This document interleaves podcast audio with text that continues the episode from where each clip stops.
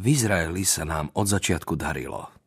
Stal som sa primárom kardiochirurgického oddelenia na vynikajúcej klinike. Ester si otvorila súkromnú stomatologickú prax. Naozaj sa nám darilo. Kúpili sme si dom v prekrásnej arabskej dedine, ktorú jej obyvatelia opustili v roku 1948.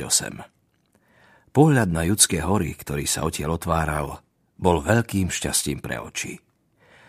Raz na oddelenie priviezli mladého Araba s bodnou ranou v oblasti srdca. Podarilo sa nám ho zachrániť. Lekár miluje svojich beznádejných, z onoho sveta prinavrátených pacientov najmenej tak, ako oni jeho. S chlapcom sme sa spriatelili.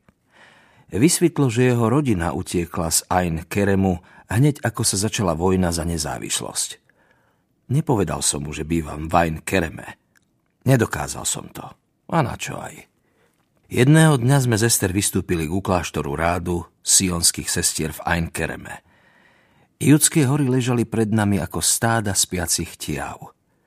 Vtedy ešte žila 90-ročná matka predstavená, ktorá si pamätala Pátra Ratisbona, pokrsteného francúzského žida, zakladateľa tohto kláštora. Podišla k nám, pozvala nás, aby sme sa s ňou navečerali. Bola to skromná večera, pripravená zo zeleniny z kláštornej záhrady. Spýtala sa nás, v ktorom dome bývame. Povedala, že si pamätá jeho starých majiteľov a mnohých iných. Mladého muža, ktorý sa dostal na môj operačný stôl, si síce nepamätala, ale dobre poznala výsledok jeho práce. Pomáhal zakladať kláštornú záhradu. V tom čase sme už prestávali starý dom. Bol to náš prvý dom v živote, a mali sme ho veľmi radi. Vrátili sme sa v ten večer domov a Ester sa rozplakala.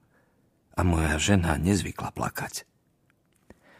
V mladosti som nechcel byť Židom, ale Európanom. Neskôr naopak. Nechcel som byť Európanom, ale Židom. V tej chvíli som zatúžil nebyť nikým. A tak po desiatich rokoch v Izraeli, keď sa naskytlo americké pozvanie, urobil som ešte jeden pokus rozísť sa, ak už nie so samotným židovstvom, tak aspoň so židovskou pôdou. Odišiel som do Bostonu. Vtedy, v roku 1956, sa začínali robiť operácie na suchom srdci.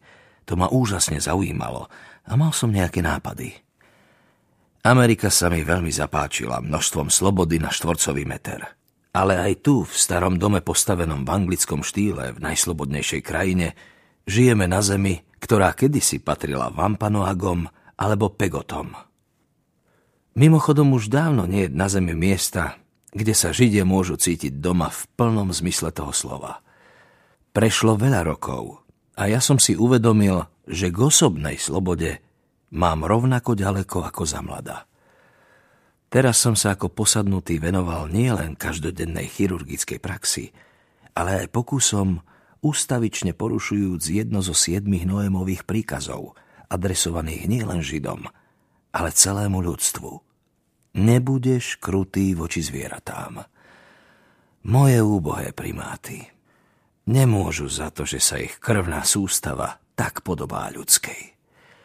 Že by práve táto schopnosť byť oddaný myšlienke bola určujúcou črtou židovstva.